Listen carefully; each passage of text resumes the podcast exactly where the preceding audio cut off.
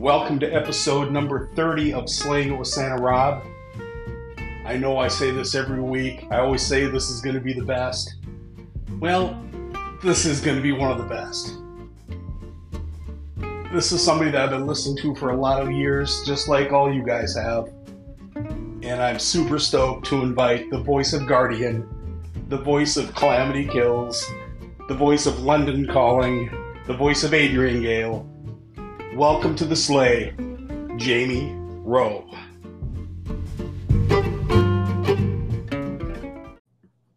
We're on the phone with the one and only Jamie Rowe. Jamie, can you hear me? I can. Actually, you know what? Hold on. Let me change something in my settings because you're coming through my laptop speakers, but I've got headphones on. So let me fix Aha. that real quick, brother. Cool. We're going to make it happen. Actually, you know what? I can't with the way this is set up. Sorry. So we're going to roll. We're gonna roll. How What's you up, doing tonight? Are you there? Yeah, I'm here. Okay, I got you. Okay, we're good now. Good, What's good, up, my brother? You know, I've been looking forward to this one for a while. Uh oh. Because I, haven't, I haven't actually seen you, and wow, it's been, it's been a few years. I think probably the last time I saw you that I remember was uh, backstage at a um, Israel Houghton Chris Tomlin concert like years ago. I don't think I've ever been to a Chris Tomlin concert. You had me confused with someone else. Oh, I'm really? sorry. Okay. Nope. thought- are you sure? Yep. Indianapolis? Nope. Okay. The, the last you. time, last last time I saw you in Indianapolis was all the way back on Bottle Rocket Uh huh. at the at the Church of Acts. Oh wow. Wow. Okay. Yeah. Okay. That's that's the last time here, and there's probably another one in between there somewhere. But all the concerts run together. Uh huh. I got you. They do. they, they, do. But I, I've had some iconic voices on on the podcast, Gotcha. and, and there's a handful of people that you got to have. You got to have Schlitt. Mm-hmm. You know, you got to have John Elefante. Yes. You got to have Dale from from Bride. Okay. But Jamie was missing. No. There, there's a lot of guys that grew up with you. no. I feel you. There's a lot of guys that grew up with you, and Guardian meant a whole lot to a whole lot of people. Yeah, and to me too. So you know, what I mean, it was it was definitely a two way street, man. I mean, it's you know, it's like we we loved our fans, man. We we absolutely, you know, what you saw was what you got. We just, you know, the whole '90s was just amazing for us. You know. You know, one one of the one of my favorite memories is is uh, my buddy Ron Brown and I were at Spirit Song in uh, Kings Island, Uh huh. and you guys performed the first day Yeah. Of the two days, and you and Tony and Carl treated Ron and I like kings. Oh, really? You, you, you hung out, you took pictures, you were cornballs. I, I, I got to watch Carl have a meltdown over merchandise. It was a lot of fun. Oh, I got you. Is- that doesn't surprise me and stuff like that. You know, Carl's Carl, Carl. That was a that was a really kind of creative uh thing with Guardian and stuff. Like Tony and I tend to lean more the creative side, and Dave and Carl were lean more the business side. So it actually worked out really great. But so that doesn't that doesn't uh, trip me out at all that Carl will be haggling with the merchandise people. So, Well, it, it, it was fun. You know, Kings Island wanted their cut, and you know, it was it was. I was happy to be there and be a witness. gotcha. Yeah. yeah these these days some of the venues take up upwards of 40 to 50 percent of the merchandise sales yeah, it's pretty crazy and, and it's and it's hard enough for bands to make a living the way things are today because, well, and it's not the same. no no it's not it's not the same at all and everything and like and it's kind of it's it's kind of sad in some ways but at the same time it's like okay okay so what's next? You know what i mean? It's like i mean i always think you know things things always change and people forget this you know the, the invention of the kick drum pedal the bass drum pedal put a drummer out of work man. Yeah. until you know what i mean? So it's just like there's certain things that just evolve and you have to adapt and find the find find the path ahead but yeah things are definitely different uh, even now you know working with kalamity kills and making this project and stuff things are definitely different than they were you know 20 years ago by far Well, I mean, could could you even imagine back in the early days of Guardian that where where selling CDs and albums were the big thing that that downloads would take over? No, not at all. Not at all. I can I can I I still kind of get bummed a little bit that by about a 10 year window, uh, you, you we missed the iPhone technology because you know I I love to document everything and just as much like world travel and stuff as we did, it would have been really cool to be able to share that with people. You know what I mean? Right. So yeah, dude, Well- it's a different it's a different world, man. it's a different world but let's let's give people who don't know a whole lot about you a little introduction to how did you get involved with guardian back in the day Man, um, it was kind of. I'll give you a, sh- a really short version of a long story, but basically, you know, I was a huge Stryper fan, and I loved all this stuff that was coming out of Cal- Southern California. You know, with Sanctuary Church like Barren Cross, and there was a band called Guardian GAR that had these little space outfits. Them, you know, Deliverance, Vengeance Rising, bands like that.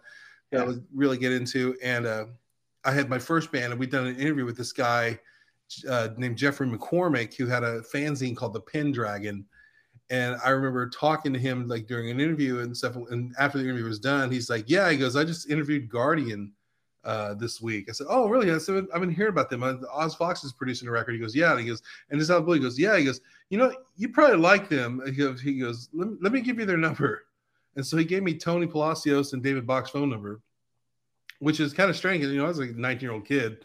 right Yeah, and so, uh, but then I, I on the on, you know, I had some Guardian stuff, and I, I called, uh, I called Tony, just cold called him out of the blue, and, and it was kind of, kind of, you know, I was a 19 year old kid living in, you know, Indiana, and I thought that, you know, that since they were working with Stryper and they were signed to Enigma, they were like these rock star guys, and I literally said, you know, hey, hey, man.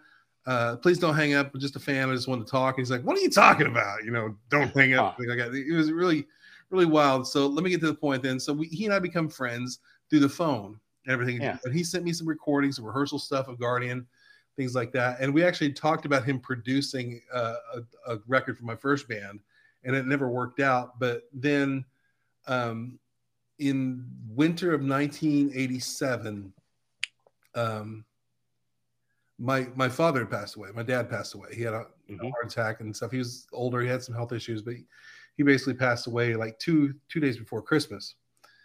And he- Tony, outside of my household, Tony was the first or the only person that spoke with him because he called the night before uh, to call me back and uh, everything. And he left a message with my dad. And this is you know in 1987, so you know there's no voice memos or anything. But um, Mhm.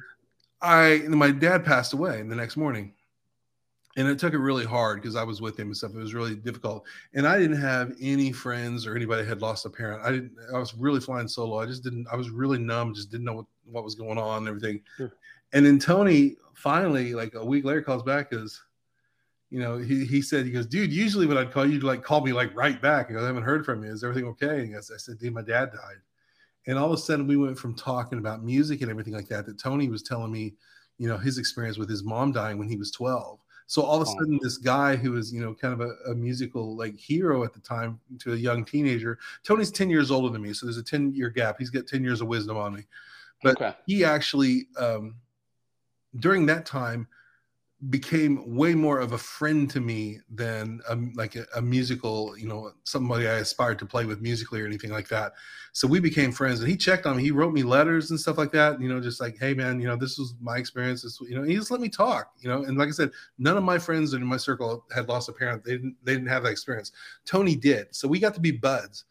And then I remember uh, I was living in Allentown, Pennsylvania with Pure Metal Records, the label that the first band was signed to. I was staying in a townhouse that they owned, and the guys in White Cross came through town. They were and they crashed there one night on the way to a gig, and I remember them telling me and said, you know, hey, because I'd heard that Guardian broke up. He goes, no, man, Guardian Guardian broke up. They're looking for a singer. I said, really? And so, and I'd lost connection with Tony for about a year. okay And so I I got his number again and called him and stuff and said, Hey man, I hear you're looking for a singer. And he's like, Yeah. He goes, I like to audition. He goes, That's okay. We don't I know what you sound like. He didn't, he didn't want to tell me he he didn't like my first band at all. At all. And uh, so he just was assuming this is a bad idea. He said, We're kind of looking for somebody like a bluesy, like a David Coverdale thing. I said, dude, I can totally do that. That's totally me. And he goes, All right. And just to get him off, get me off his case, he said, Why don't you go uh just go to the studio, set up a microphone, and just sing and just send that to us. I said, okay. And he said that that's what they were asking everybody to do. And like hardly anybody would do that, like sing without music or anything like that. What? And I was just dumb enough to think, okay, I did it. I did. I set up a microphone. I, I still remember I went like stuff like, ooh, yeah, yeah, you know, stuff like that, the, the bluesy thing. And I overnighted it to him, and then I I call you know every day to make sure he's picking it up and everything like that. And he's just so convinced it's going to be terrible. He goes for like a week and doesn't go pick it up. And finally, his wife Brenda said, "You need to go pick that thing up." He's called every day, and FedEx says if you don't come it tomorrow, they're going to return the sender. and so he was so convinced it was going to be bad and waste of time, and he had to hurt my feelings, tell me that I was terrible, that he didn't want to pick it up. He dragged his feet. So anyway, he popped it in, and he said literally he was driving down the road to LA down to Pakaderm Studios and had to pull off the road like, oh my gosh, this is our guy. Town. and, and so that's that's that's the story. How and then I, I flew out for an audition. We auditioned for like a week and we wrote we wrote Power of Love and, Yeah. and the rain, like right on the spot. You know what I mean? Wow. So even if I hadn't joined the band, I would have gotten writing credit on those two songs. But uh and then I went home for like a month and then uh gosh around the Cornerstone Festival of 1990. I remember uh during that time it was that weekend because it was Fourth of July, Fifth of July. I flew to LA from Chicago and officially joined Guardian. I think it was July July 5th, 1990. Wow. Okay, so that's a whole lot of information, Rob. I'm sorry if you have to edit stuff out, but that, that's, I, that's the nothing- story, nothing's going to get edited. This this is Okay. all raw, raw and awesome right on. right on. Appreciate that. because it's, it's it's what people want to hear. Yeah, And, Well, and yeah. Go ahead. this is the fun part. So you said he he was on the way to Pakaderm. Uh, so Elefantes were already involved. Oh yeah, yeah. Even from even from early on and stuff like when I first talked to Tony and stuff, because I, I said, I know you're not on Enigma. He goes, he goes, yeah, we're off Enigma. He goes, we actually signed with a Christian label, but he goes, and and originally for the for the first like six months that the Fire and Love record was actually completed, A and M Records was going to put it out on the mainstream side, and so it was going to be one of those A and M things. And when he said, he goes, oh, I guess I think A and M's going to put it. I said, oh, dude, you're on Pakaderm. And since I'm a little, you know, a little nerd that finds out this stuff, he goes, "How'd you know?" I was like, "I just guessed because I remember X-Sinner had just put out a record and it Yeah. through A and M as well." So anyway, we ended up coming, it ended up coming out through Epic through Sony, but uh, yeah, that was I remember that part, and just you know, like because I was sitting there thinking like you know, just the Elefantes were just you know anyway, so so they they they knew Dave and Tony, and and Carl and basically signed the band without a singer, just knowing we're gonna we're gonna do this and it's gonna get done. We're gonna find the right singer, and so and evidently they did. So That's insane. I'm here talking to you about it. So That, that's that's absolutely insane. This is this is cool history, people. Yeah, you need to be taking notes. yeah, and I was I was I was 20 years old, man. So it's it was like really cool for me, you know. I mean, and that that doesn't seem all that long ago, but gosh, dude, what it just uh for me, just like I said, just you know, joining a band I already liked and admired. Um, you know, and living in Los Angeles where I always wanted to live, just being a part of that whole Hollywood rock and roll scene, it was pretty cool, man. It really was. Now, was there a song? It is once again, it's all jumbled. Didn't Guardian actually make it on MTV? Oh yeah, no, we we actually um for the power of a Fire and Love record, we did a video, a- actually a, a fairly inexpensive video, like ten thousand dollars at the time, which was like you know ridiculously cheap for music videos then. Uh, we'd made a performance clip in Compton, California, for the Power of Love video, and because of our relationship with Epic, with Sony and stuff like that, they got on MTV and it played like gosh four or five times. And you know, you reach a whole lot of people during the time. So all of a sudden, like overnight, we had a whole whole new like fan base of people, you know, in, in the summer of 91. You know, so yeah, we got that. And we also even later in, in the bottle rocket years in Latin America, like the bottle rocket video was played on MTV, like Alternative Nation in Latin America. So we even got some later action. And which was always cool for me because even though I was a Christian and I wanted to be in a quote unquote Christian band with Guardian, everything like that, I always had a heart for just being in the mainstream too, because it's like kind of, you know, I was just kind of like, I don't, it's, even back then, I didn't want to necessarily just play for people who agreed with me. You know what I mean? Right. And uh, we can talk about this later, but I had a, you know, a big revelation around 2000 and stuff, and kind of even more so just, you know, wanting to be a Christian and just playing for people rather than necessarily playing strictly for Christian music fans. You know what I mean? Right. So that's a whole Right. nother story. So, And, and that and that's and that's cool. That's why there's probably going to be more than one podcast with you. oh, gotcha. There's a, there, there's a lot of story here with you. yeah. So so so jumping around. I mean, uh, off to off to Miracle Mile. That one kind of set Guardian on fire, didn't it? Oh yeah, absolutely. You know, and and the best thing that happened during that time was something we never planned. obviously, if you've seen the the footage and stuff like that, you know Tony Palacios, our guitar player, who's just a phenomenal guitar player. He's like outside of the band and stuff. He's just he's just a, he's a guitar player, guitar player. And uh, Michael W. Smith had hired him to play guitar on the Change Your World tour, which was in arenas. You know what I mean? So he was playing for you know 10 to 14, 15,000 people every night with DC Talk opening for three months before the Miracle Mile record came out. So he's out there doing that. We're the rest of us are relocating to Nashville. And so every night, you know, Tony just stuck out like a sore thumb on that stage because he had long hair. He was clearly a rock guy, and people Sure. loved him. And so then three months later, after the tour is like winding down, all of a sudden Miracle Mile comes out, and then like all the the bookstores, the Christian bookstores at the time, had these like in-store displays, and people recognized Tony. Ah. And so it really, really helped interest in the band and stuff. But that whole time was wild because we we heard reports from our our Word Records rep and stuff that. People were coming in and buying like 10 copies of Miracle Mile at a time just to give to their friends. Holy cow! Well, it was it was really wild. We we had a really like really sharp season of success there in, in 93 there with that record. So it kind of that was a kind of a really defining turning point for us.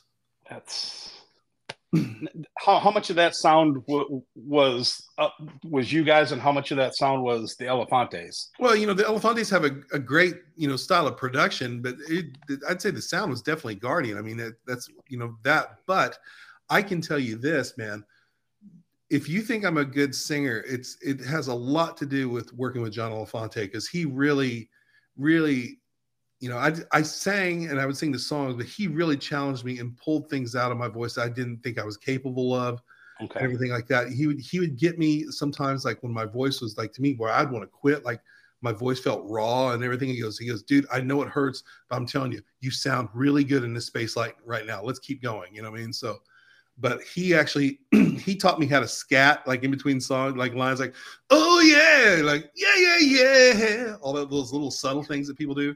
That's Okay. basically from John. John Elefante made me a better singer, hands down. So um, I will definitely say that that as far as the Guardian sound and vocally and stuff, John had a lot to speak into it. But I mean, but we we wrote all our songs and stuff like that.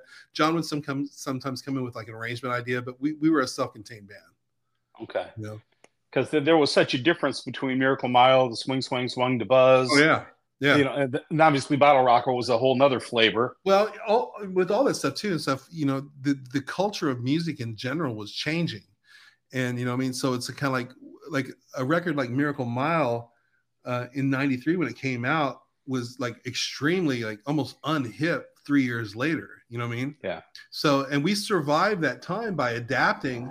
And the thing is, you know, all of us in the band we're all we're all music fans and stuff. We're not necessarily genre fans. So it's like when, Right. when music shifted, we kind of shifted along with it. And um and I you know I'd lost I'd had some vocal issues right before we did the swing swing swung record and like for three months I I couldn't sing. I actually thought for a while there I was like okay I guess I guess my singing career is over.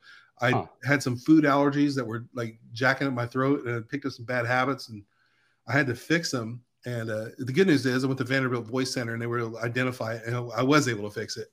But during that time, you know, I how I as a how I write songs as a singer is usually you know the vocal melody, and then I you know work on the chords and stuff underneath it. Well, if I couldn't sing, I couldn't really write. So we made Right. that swing swing swing record, and I only contributed one song to that record. And then I got to a point where I was like, man, I don't ever want to be in this position again and stuff like that. He goes, I, I, I really want to start like if I'm going to go to records, I'm going to sing. I want to make sure I have something to do with the music and I write everything I get. So I went and got a four track machine, and I fully dove into writing and stuff. And so for Buzz and Bottle Rocket, actually, if you look at the percentage thing, I actually became the main music writer on those records. Yeah. So the good news is, I was young enough or I, you know, a, a modern rock influence wasn't foreign to me Right. but at the same time we still had the musicianship and everything the quality of level that you know it just it, it still sounded like guardian you know what i mean Right.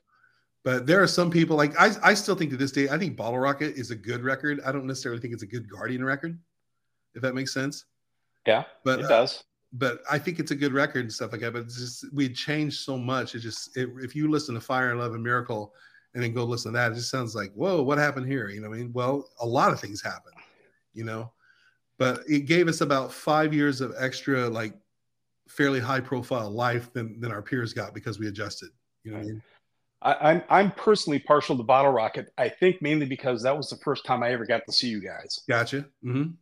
So the, the only thing that was wrong with that tour is Dave was gone already. Yeah, and you know what? That was that was that was hard for me, man. You know, I mean, that was I I really loved that when people would come to see Guardian, that they would identify with the four of us. You know what I mean? And like, I mean, you, you, we'd have people. I mean, another band I forget we were touring with one time just came up, and the drummer I remember telling me, "He's like, dude, he goes, your fans, they know all you guys' names." You know, yeah. I mean, it's like they had bought into like us as people and not just the band. And when when Dave got off the road, and I know he needed to, you know, I mean, because he he ended up, you know, getting an executive job in A and R at Forefront Records, and it was a really right. good opportunity for him, and he needed to do that. But it's still it it it, it stung, man. It really did.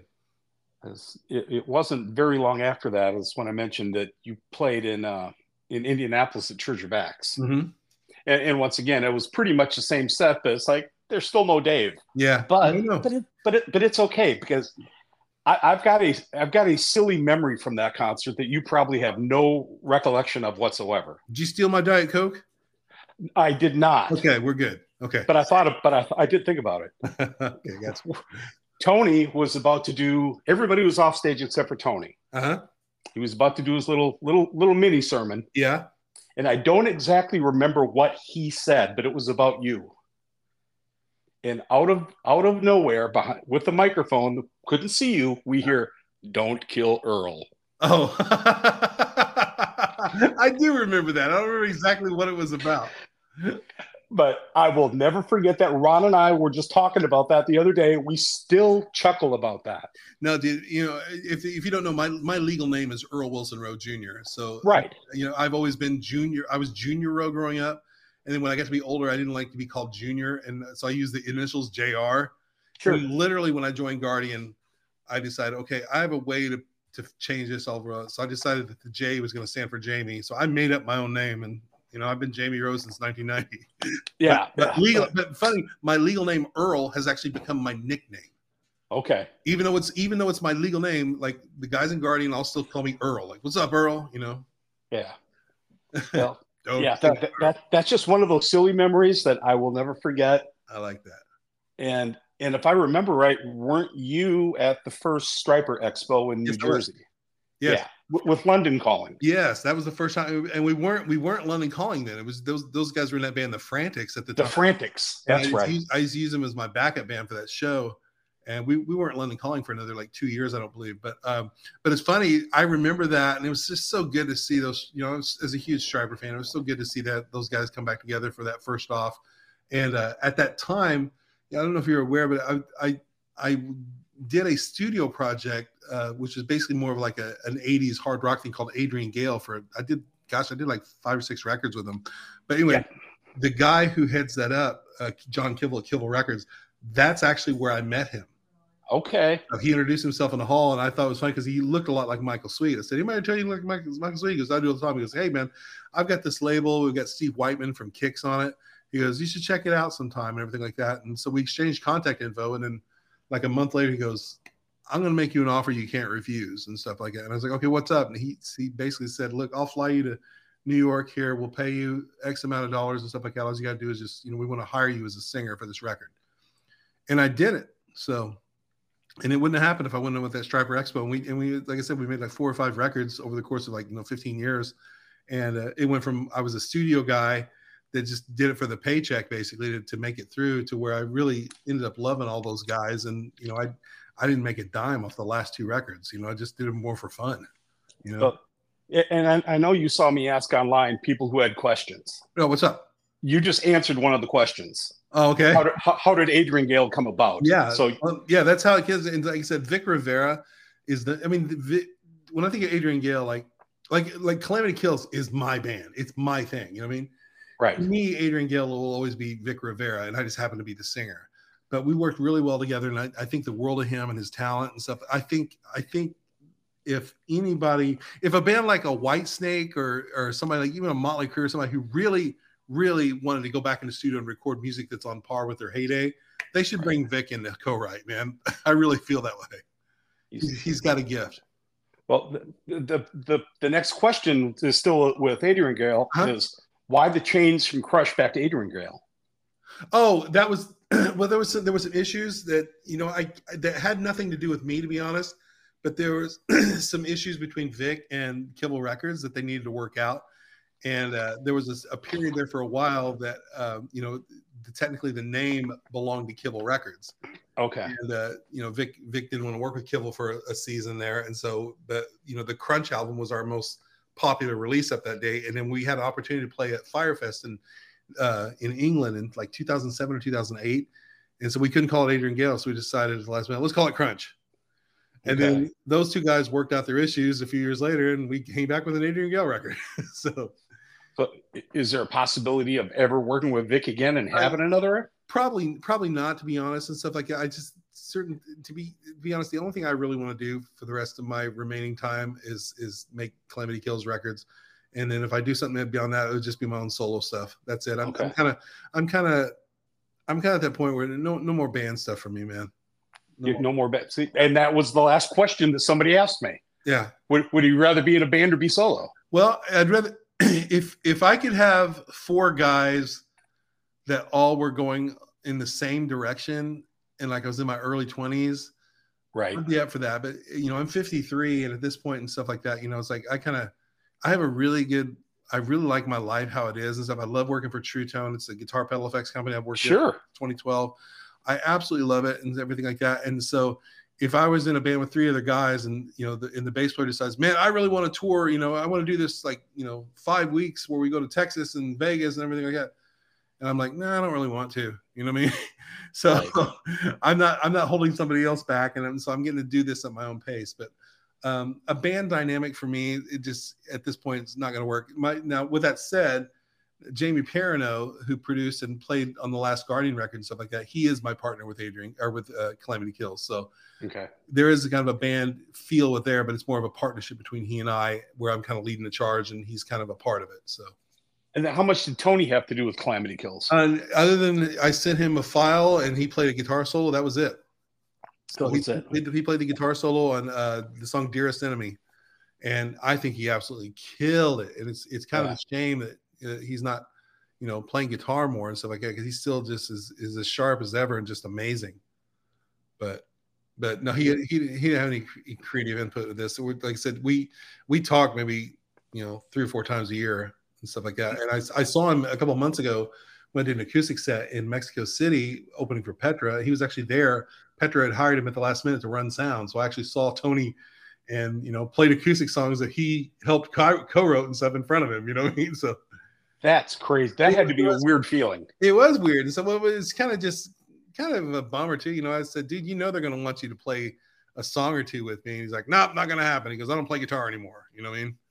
So it's kind of a bummer, you know, but that's just that's the dysfunction of being in a band. So but we had the best hang. So we didn't make any music together, but we had the best hang. and that's important to me at this point in life. And you were with Petra, and who could ask for more at that yeah, point? Dude, it's so funny, man. I just love. I mean, you know, and Amber, you know, Amber and I've only been married since 2016, so Amber not right. didn't get to see a whole lot of the stuff that happened with Guardian and in Latin America, and to be able to take her down there and just and seeing firsthand what like what the band meant to a lot of people, right, It was really cool. And so I mean, she loved those Petra guys too. I mean, she she hung out and talked with John and John Lawry like quite a bit the whole weekend. It was just, right. it was just a really good experience. But I I just I've got so much respect for those guys. And just and, and you know what? And they did and this is the truth. They actually sound really good. I think they sound better now than they almost did back in the day. Yeah. You know. Yeah. Yeah. And when you and think of uh, how much sound his technology has changed to help mm-hmm. to help that. Yeah. Yeah, but still, man, you can't fake. You can't. You can't there's no AI that's going to do what John Schlitt does. No, John's an original, and there's no yeah, there's no faking John. But anyway, it's cool because, like I said, my I kind of in my life since about 2000 year 2000, I've been really passionate about being a Christian, but but actually like functioning in the mainstream music world. And I, it's funny, and so it's to me, it's like that's just that's where my passion is. That's where I'm leading, everything like that. And I remember talking to Schlitt, you know, because in my mind, I'm sitting there thinking, man, he was in Head East. It's like you know does he ever regret that he didn't, you know, use that angle more and have more of a voice in quote unquote the world? And just without even batting an eye, he said, "No, man." He goes, "I'm glad I went through that early on because it about wrecked my life, and I wanted nothing to do with it." And I understand it was cool because I realized, okay, not everybody has the same vision for their music and stuff as I do. And just the sincerity of you know that that Schlitt could have had, you know, a heady crowd or something that had a speaking of thing, but it would have been his own self-destruction. You know what I mean? Right. So, Yeah. so yeah. what's good for me may not be good for you. Wasn't that a different strokes theme song? I, I, I- I do think so, but the good news is you're still alive. Yeah, for now, day's not over. Yeah, I can tell you what, Rob, and this would have sucked because last week, if you would have had me do this podcast, I couldn't have done it. I got the worst sinus bug that I've had. I've had it twice this summer. oh, It totally wrecks my voice and everything. And finally, it finally cleared up on Friday of last week. But I had to move some other things I was doing just because I couldn't talk. But the thing is, it goes from like 30 degrees to all of a sudden, like today was like 80 something. And so when it goes back to 30 degrees, it's going to mess up my sinuses. That's just how that's the world I live in. I, I, I, I, I actually took my, my motorcycle to work today. Uh huh. I, I couldn't ride it all last week because it was like, you know, in the 20s. Uh huh. I got I rode home today about a 13 mile drive Uh-huh. without a jacket on. And you've got a It- it- sunburn or something, right? Yeah, you know, I, I I put my coat on when I first got on the bike and went, no, that thing's going in the trunk. Wow. It's too hot, and it's and it's November. Isn't that crazy, So- man? So I, I fully get the sinus thing. That's just weird stuff. But Yeah. It's it's So- evil. what? it's sinus problems are evil. they they are evil, and when you're a singer, Yeah. and yeah, and it's that's a whole nother whole nother world. True story. So what what happened with uh with London calling? Was that just Yeah. a passing phase? Oh my gosh, dude! I actually talked about that the other day and stuff. Man, I I really really loved loved loved that band. Like, we, you know, I'm a huge Cheap Trick fan growing up, and Yeah. yeah, and that those guys and the music we made and everything like that. I just think, you know, to be honest, I really think that was probably a case of if we would have started that two years earlier, the timing would have would have worked out really well. But at the time, I mean, you know, I was 33 in 2003 whenever we made, made that first record. And at the time, things were so youth oriented in music in the music industry. I don't know if you remember, like there was, you know, the Britney Spears thing was happening, Yeah. boy bands were happening. So the the press to be like the teenage artist and young artist was really key. Like like you couldn't get a record deal of any kind if you were over 25 during that time. You Right. could not. And stuff. And like and Gene Simmons from Kiss wanted to sign London Calling and did not because I was 33 at, 33 at the time. And I have a Yeah. voice memo where he clearly states that. That's just the time. Now, now these days things have changed. You can be 85 years old. And If they think they can make money off of you, they'll sign you. But Yeah. the thing is, London Calling was great, and for me creatively, I get to I get to to be like the the lead music writer and everything like that, and it was it was fun and rewarding. Derek, the drummer, is still just one of the best drummers I've ever played with my whole life, and uh, I just I love those guys. I, I even last summer I vacationed down in Florida. I stayed with Matthew, our who was the bass player in that band.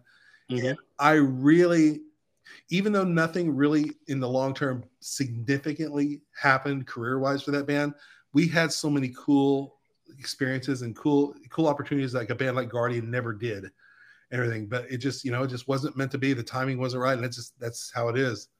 And uh, you know, but gosh, dude, I I still I love all the music we created. I really do. It- because of because of you and your love for Cheap Trick, I, I'm my wife is a huge Cheap Trick now. Uh-huh.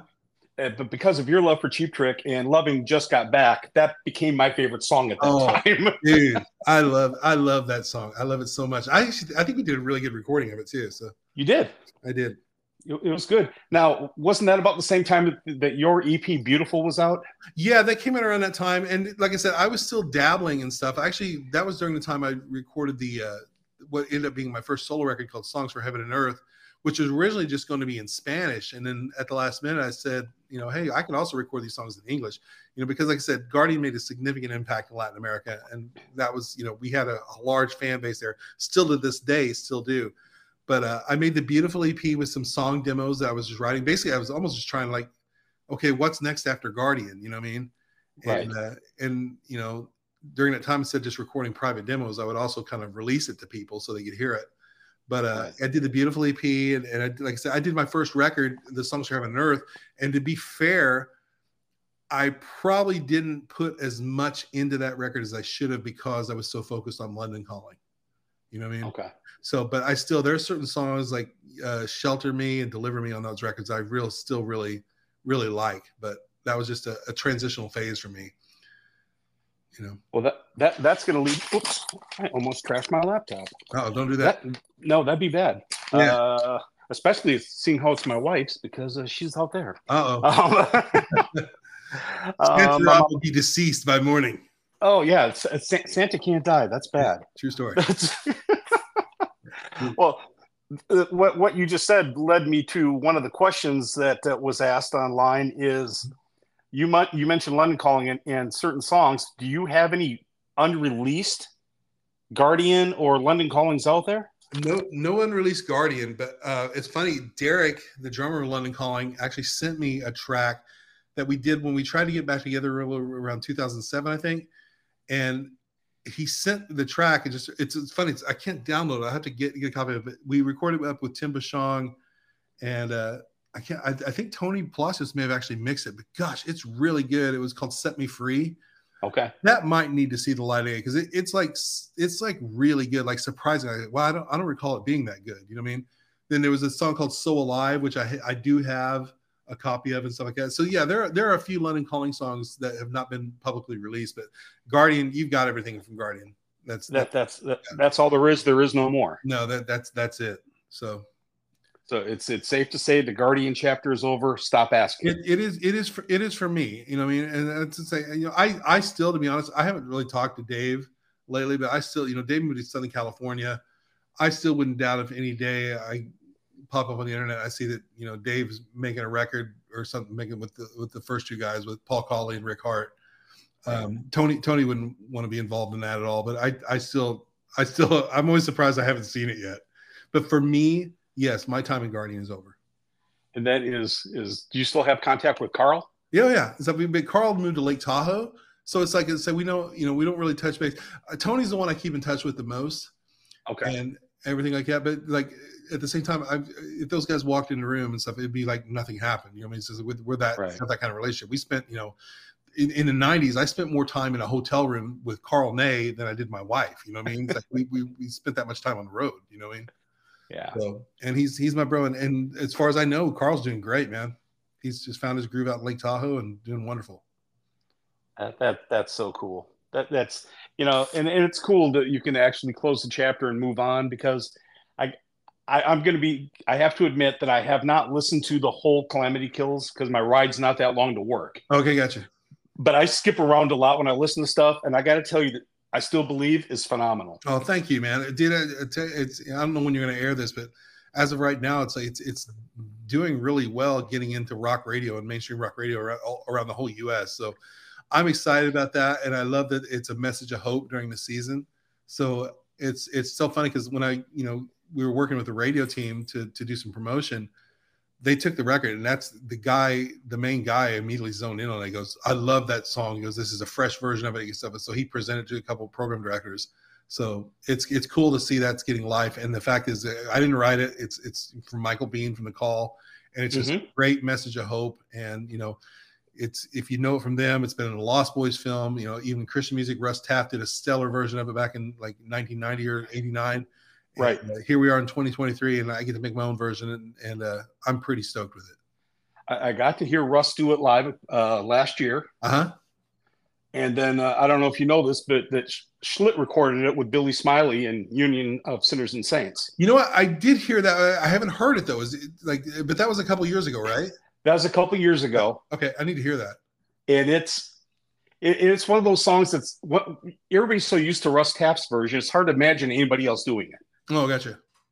But when you when I heard John's, I'm going, oh wow. Then I heard yours and went, oh, new breath again. Well, yeah, I I really tried to to reimagine it and stuff like that. That's why I created that that little screamo hook where it says "I will wait." You know, I will wait for you. You know, that stuff's not in there, and I just decided, you know, I wanted to keep the arrangement traditional, but I wanted like a metalcore uh, Yeah. element to it. And I think I think we come up with something really cool, man.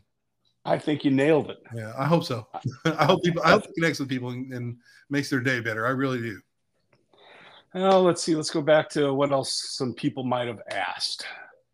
Ivan wants to know if you have any favorite Guardian stories from the road or the studio. Man, we've we've got a lot. There's a lot of stories, man. It's like kind of. Um, I'm just trying to think. You know, from the dumb stuff that was embarrassing. You know, it's like I remember like you know playing and we did a, a, a string of club dates for Fire and Love for Sony, and uh, and we were playing this place called Cactus Jack somewhere in like Idaho or something, and on the marquee on the tables and stuff, these places said it said uh such and such. I forget what it said. Then it said Guardian. Oh, it said Hog Roast and had a date. Then it said Guardian. And then it said male dancers coming soon. we are like, okay, we we've made it, man. Wow. But no, man, just we had a lot of cool stuff. For me, here's here's a story that people haven't really heard. They don't know, but um, you know, when I joined Guardian, Tony was making a solo record too. What ended up being years later, but his record "Epic Tales of Woe," which is an instrumental guitar. Yeah, he was making a solo record with Grover Jackson, the guy who owned Jackson Guitars. Right. He decided he wanted to produce and stuff, and so he got up there and uh, like I think Chris Frazier played drums. Who you know was it was you know I think I think he played Whitesnake for a while and Foreigner or whatever. Mm-hmm. Anyway, he's, he's, a real real gun and stuff. And Jimmy Waldo, who's the keyboard for, player for Quiet Riot for a while and in the band Alcatrazz. All these like really cool people. And one day, after we'd started recording the record and had the rough mixes, Tony had taken it up to play for Grover in a studio. And while he's at the studio, this guy pops his head in and says, What are you guys listening to? And he goes, Oh, he goes, I love this guy's voice. And the guy proceeded to sit there and listen not just to the whole thing, but listen to the whole record from top to bottom, was just loving it. And it was Peter Frampton. Huh. And so for me, as you know, Tony comes, you know, to rehearsal and tells us the story, he goes, dude, Peter Frampton came in. He goes, Jamie, he loves your voice. He goes, but he came in and listened to the whole. He goes, usually people stop in to listen to a song. He stayed and listened to the whole record. Wow. And I was like, wow, and everything. And so it's, I always thought that was kind of a cool story. And you know, I, I don't really think I've shared that with too many people. But That's... I mean, there's there's also other stuff, man. It's like I, you know, you know, I you can see there's a lot of stuff on YouTube, and there's a lot of footage of us at the Flevo Festival in '93 or '94, and it was one of those big outdoor like arena festivals and stuff. And, and it was during the time period Miracle Mile. I remember being on that stage, and I can see it now when I see the YouTube clips. I remember looking mm-hmm. out at people, and it was a huge crowd. Things were just going so well. I remember sitting and thinking, I'm a poor kid from Oakland City, Indiana I wrote some of these songs in my bedroom, and this is what happened. And I really had like one of those thank you God for giving me this like, you know, beyond amazing experience because you know I, am not smart enough to get here. You know what I mean? Right. Things like that happen all the time. You know, and you know just little things like you know opening for Stryper, which you know as, as a as a fan growing up was huge for me, and just and sub you know becoming friends with those guys too. You right. know. And stuff. There was a lot of cool stuff. Singing on the Petra record, I sang backgrounds on Unseen Power when I was, you know, 21 years old Right. That was pretty cool. You know, I mean, a lot of a lot of cool things like that. That's yeah. See, we could talk about this stuff forever. Oh yeah, that, that, that's just that's just good here's stuff. Here's I what I can tell. Here's what I can tell you, and this and this may sound weird and stuff like that because, like I said, I my my views on a lot of stuff, like you know, like in the in the '90s, we didn't have the internet. You know, I mean, so if I had a theological question in the middle of the night, I can just pull up my laptop and just and decide to go down that road. You know what I mean? So uh, things have just changed a lot and stuff like that. But I'm gonna tell you, when you saw Guardian in the '90s, yeah, what you saw was what you get. We weren't putting on any kind of a front. We weren't trying to convince people we were, we were holier than we were. Or something like that. We are just being real and honest. We were crazy about people. We were crazy about music, and we wanted them to know Jesus. That's so. What you see then is what you get. Now, if if Guardian, uh, I didn't start Guardian, but if Guardian were to start in 2023, I would I would keep it as far away from Christian music as I could. Yeah. Just just because the culture has changed enough and everything like that, and I just feel like you know, like if we really want to have an impact on people, just be a really great band, and just right. and just be who we are. You know what I mean? We don't have to say, okay, we're a Christian band or we're, our music sold in Christian stores. We should just be a really good band and meet the needs of the people, man. So that's my opinion. Uh, well, well, you need to go back and listen to my interview with uh, Elefante because um, he he's got an interesting take on today's Christian music too. Uh-huh. Oh, I bet. yeah, I bet, man. Yeah, yeah. That that's something we'll discuss off camera, off off mic. Know, I haven't, I haven't. I, I ran into Dino last year, so okay, but I haven't. I haven't seen John in a while. I, I I guess maybe like six, seven years ago, I made a website for him. But yeah. I, I literally, I have not seen John since probably 20, 2016, 2015 myself. But I saw Dino a couple years ago and stuff. And it's like I said, I, I love those guys. I really do. John's always on the road. He's always singing with other legends, doing Yeah. the voices of rock radio. So Yeah. now another friend of ours asked me to ask you a question. Okay. That would be from Mr. Paul Kupek. Okay. I know Paul. Paul said, "Ask Jamie how Tempest got on the first label."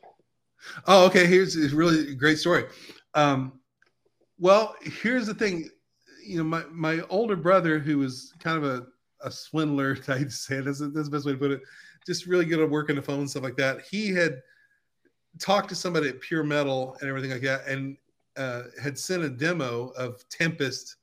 And uh, I was just a bass player at that point. I wasn't even singing on the demo or anything like that. But to get to the point, we were called Tempest.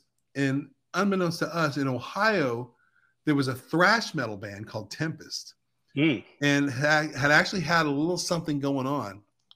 And it's like I said, we didn't know this because we, we didn't know about Heaven's Metal magazine, all this stuff and everything. But evidently, Gavin Morkel at the company thought we were that Tempest. Mhm. And and so, but, but here's the thing, it gets a little funny. So when we get there, and and the singer for the other Tempest was an African American guy.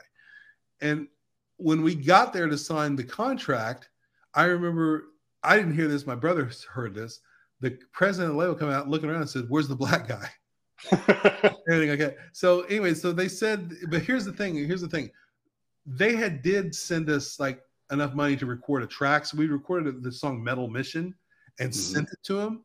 So they thought this new, they were signing that sound. They thought the Tempest thrash band had went to a more commercial sound. And this was the new sound.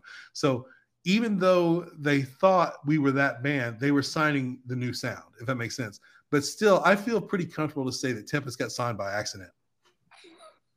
and that's and, and here I am today talking to you. You know I mean? Once again, the rest is history. Yeah, it really is stuff like that. But um, but I mean that's that just shows you and stuff like that. It's like okay, we well we spent money on these guys. They're here. They did like like I said, they did like the new direction. So that's the thing. If not, man, they you know, can you imagine like bringing up a bunch of guys from Indiana and putting them in the studio, and then a few days into it, realize, oh, this you aren't who I thought you were. Yeah, that's, Only- that's only you. All right, now we're we're into today, Uh huh. and this is the you posted something on Instagram that made me laugh out loud and do a spit take, Okay. and it was on your Instagram story. Which was it? OnlyFans. I laughed until I cried. oh, like the thing, like uh, when I decided to start an OnlyFans and get people. Yes. Yes, and they go to my my music. Yes. Yeah, I, I thought I was going to die at that moment. Did, did- for a second there, did you really think I did do, do an OnlyFans? I said, "Is Jamie finally lost his mind?" Maybe. Actually, you know what? We can. We, that was that was a total joke to get people's attention at work. But it it worked. It was hilarious. here's here's something funny, man. You know, like over the last few years, and I and I haven't done so much this last year, but I got really into photography and locally here in Nashville and stuff like that. And I got to where I was like shooting a lot of people, and then finally, the like all the local models and stuff started. Like I got asked to do this model shoot group and stuff. So all of a sudden, I'm exposed to all these models who are like you know almost like boudoir lingerie models and everything like that. Mm. And and I did it because I could appreciate the art.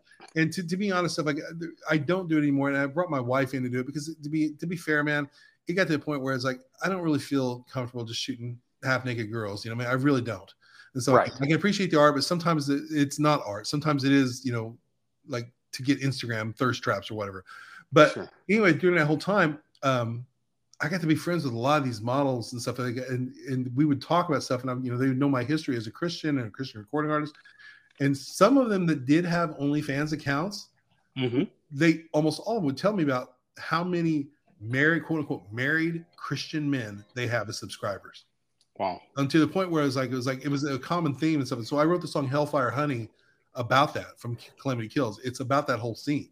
And That was the last one I listened to before I called you. yeah, and that's that whole thing. You know, it's, it's Ronnie's got a credit card for living a lie, another sugar daddy preaching with a plank in his eye, and everything like that. It's just these, you know, these, you know, it's like these guys think they're getting away with it. These girls, man, they're they're calling out, like you know, like and and, and why would some of these people want to, you know, you tell them Christ is the answer. Why would they think that whenever this clown who's supposed to represent Christ is like giggling behind his wife's back? Oh, don't tell my wife. Uh, you know.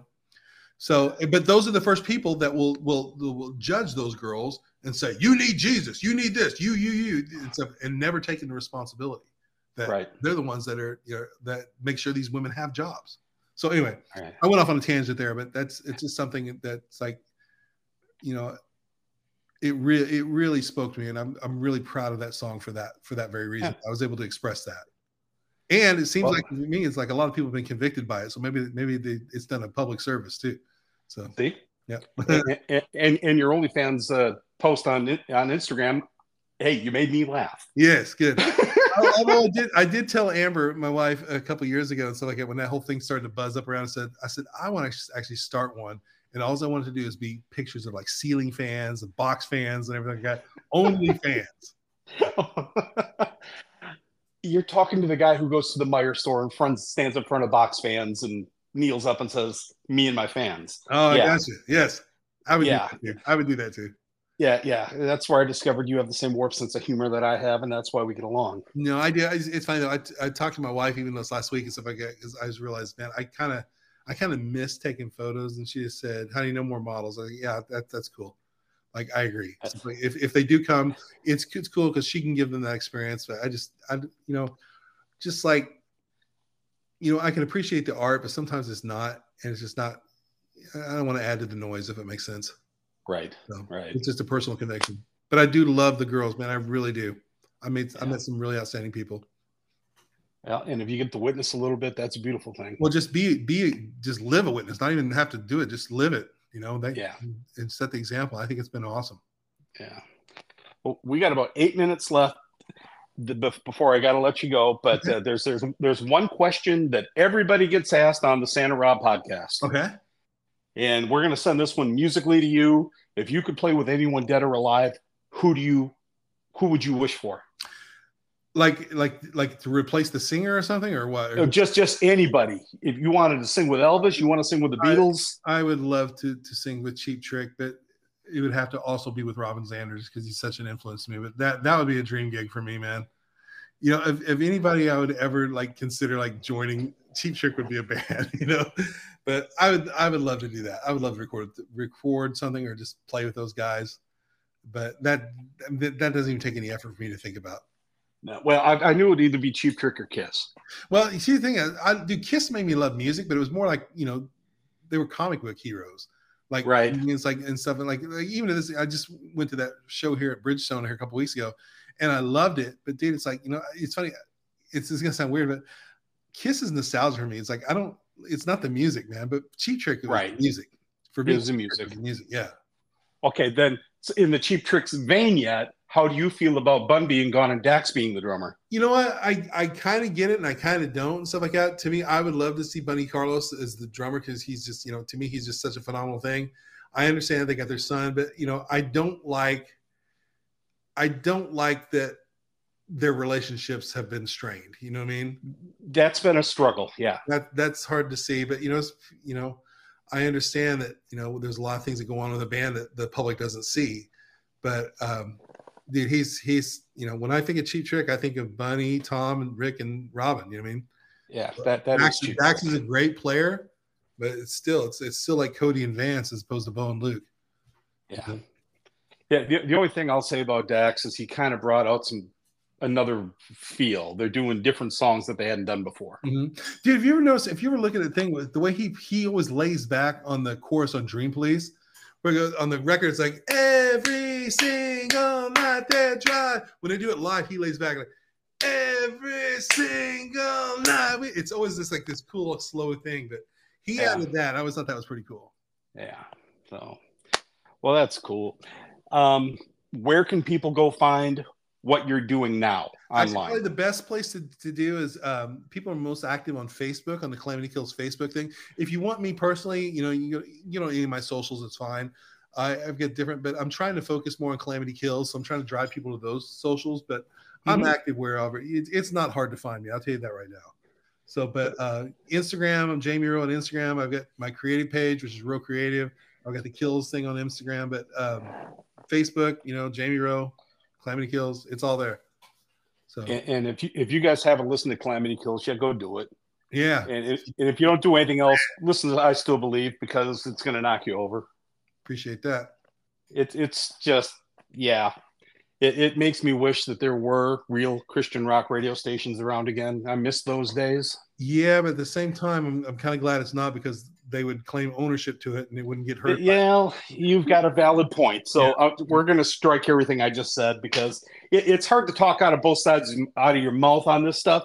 I just wish there was another way to pe- for people to hear things. It's harder now. No, I, Sometimes I, I- it, is, and what's funny, isn't that funny? But there's, but at the same time, it should be easier because there's just, you know, we have the internet, we can track things down, but there's not, there's not that centralized place to find it. You know, what I mean, it's like I, uh, you know, there's there's a lot of music and stuff. But dude, I I'd never heard "Fit for a King" until like two months ago. You know what I mean? And they've been around for like ten something years. You know what I mean?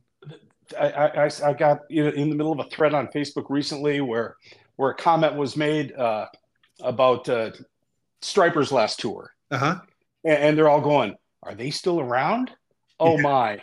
Michael doesn't stop. No, they don't stop. And so it's funny, you know, and like I, I opened for them here in town, you know, this summer, and there's, there- you know, there's still mid-sized level clubs. They're still selling them out, and you know, my buddy Ace plays in LA Guns and stuff, and I went to see them in the same club the week before, and they didn't sell it out.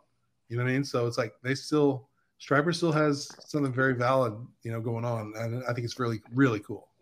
They got it happening, and I, and I keep wait, waiting for uh, somebody, a bigger promoter than me, to get Stryper and you up here in Indy. Well, I'll do it. because I, I got my dream show with with uh, with Rex and Whitecross uh-huh. with with, with in Stryper and Petra a few years back, but Guardian was missing. Yeah. Well, not Guardian, but you. I mean, you know, Guardian won't happen, but there, there was just. But you know, we got the big we got the big one, so we're good. No, that's great. I, I like that. So, But, hold on, Jamie, you, I'm you put that show on? Uh, I got good friends who put that on. Okay, I, was gonna say, I had a friend and stuff that actually I got him uh, where he could meet uh, the Stryper guys at that date because I remember because I because they really he drove up from Evansville, Indiana, and he really wanted to meet him. So I, remember texting Michael and saying, "Hey, can you meet?" And they met him outside the venue. Yeah, I remember that show. Yes. yeah, yeah. yeah, That was Rocktoberfest. That was put on my by my buddy uh, Travis Frank Gotcha. and his and his dad uh, Dad Kelly. We and yeah, we had a ball. Right on. and, and hang, hanging downstairs with, with Petra and, and Rex and Michael and the boys. That was, but like I said, you were missing, so we got to do it again.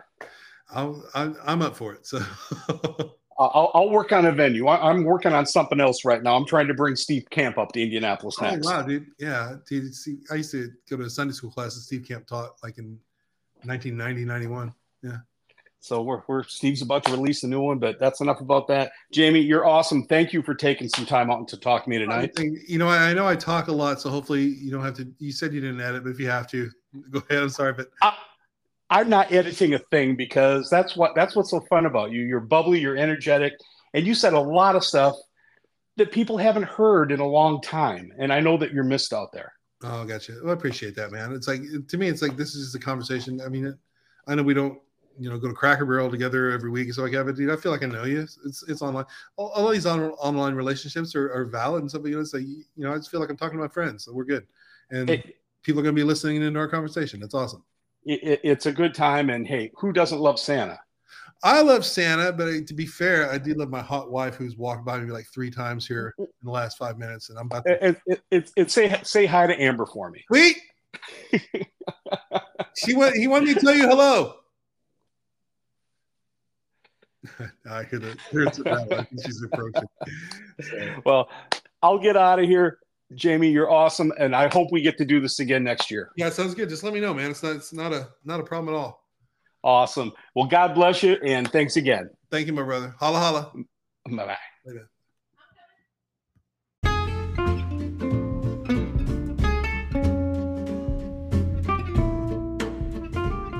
I want to thank Jamie Rowe a hundred times over for an awesome interview.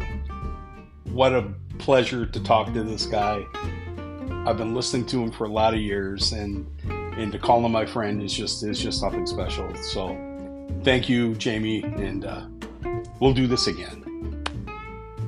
If you guys enjoyed this podcast, head over to my Facebook page, Slaying It with Santa Rob and let me know. Hit the like button, leave me a message, leave me a comment. Um, if you want to send me an email with a suggestion of a, of a guest or a topic, you can send that to Santa Rob Podcast at gmail.com. Let me know what you think. You know, we've got some more, we've got a couple more huge uh, podcasts coming up for the month of December. And uh, then we're going to take a little Christmas break and uh, come back in uh, 2024. But uh, I also need to thank Brett Christmer of Brett Christmer's Mustache Wax at bscenterprises.com. Brett Christmer's Mustache Wax is the home of Santa Rob Mustache. Yes, it is hot chocolate flavored. It is wonderful to use. It smells like hot chocolate. It's so good. And if you go over to his website, bscenterprises.com, use discount code Santa Rob and save 15% on your order. He's got a ton of different scents of mustache waxes. So, ladies, head over there and pick up your man some for Christmas. They're great stocking stuffers. And speaking of other things and Christmas and stocking stuffers and things, my other awesome uh, sponsor, Hotspot Collectibles and Toys.com. If you love video games or wrestling figures, or if it's collectible, my buddy Brad and his team have it. And if they don't have it now, they're going to eventually have it. Um, once again, use discount code Santa Rob and save 15% on your order.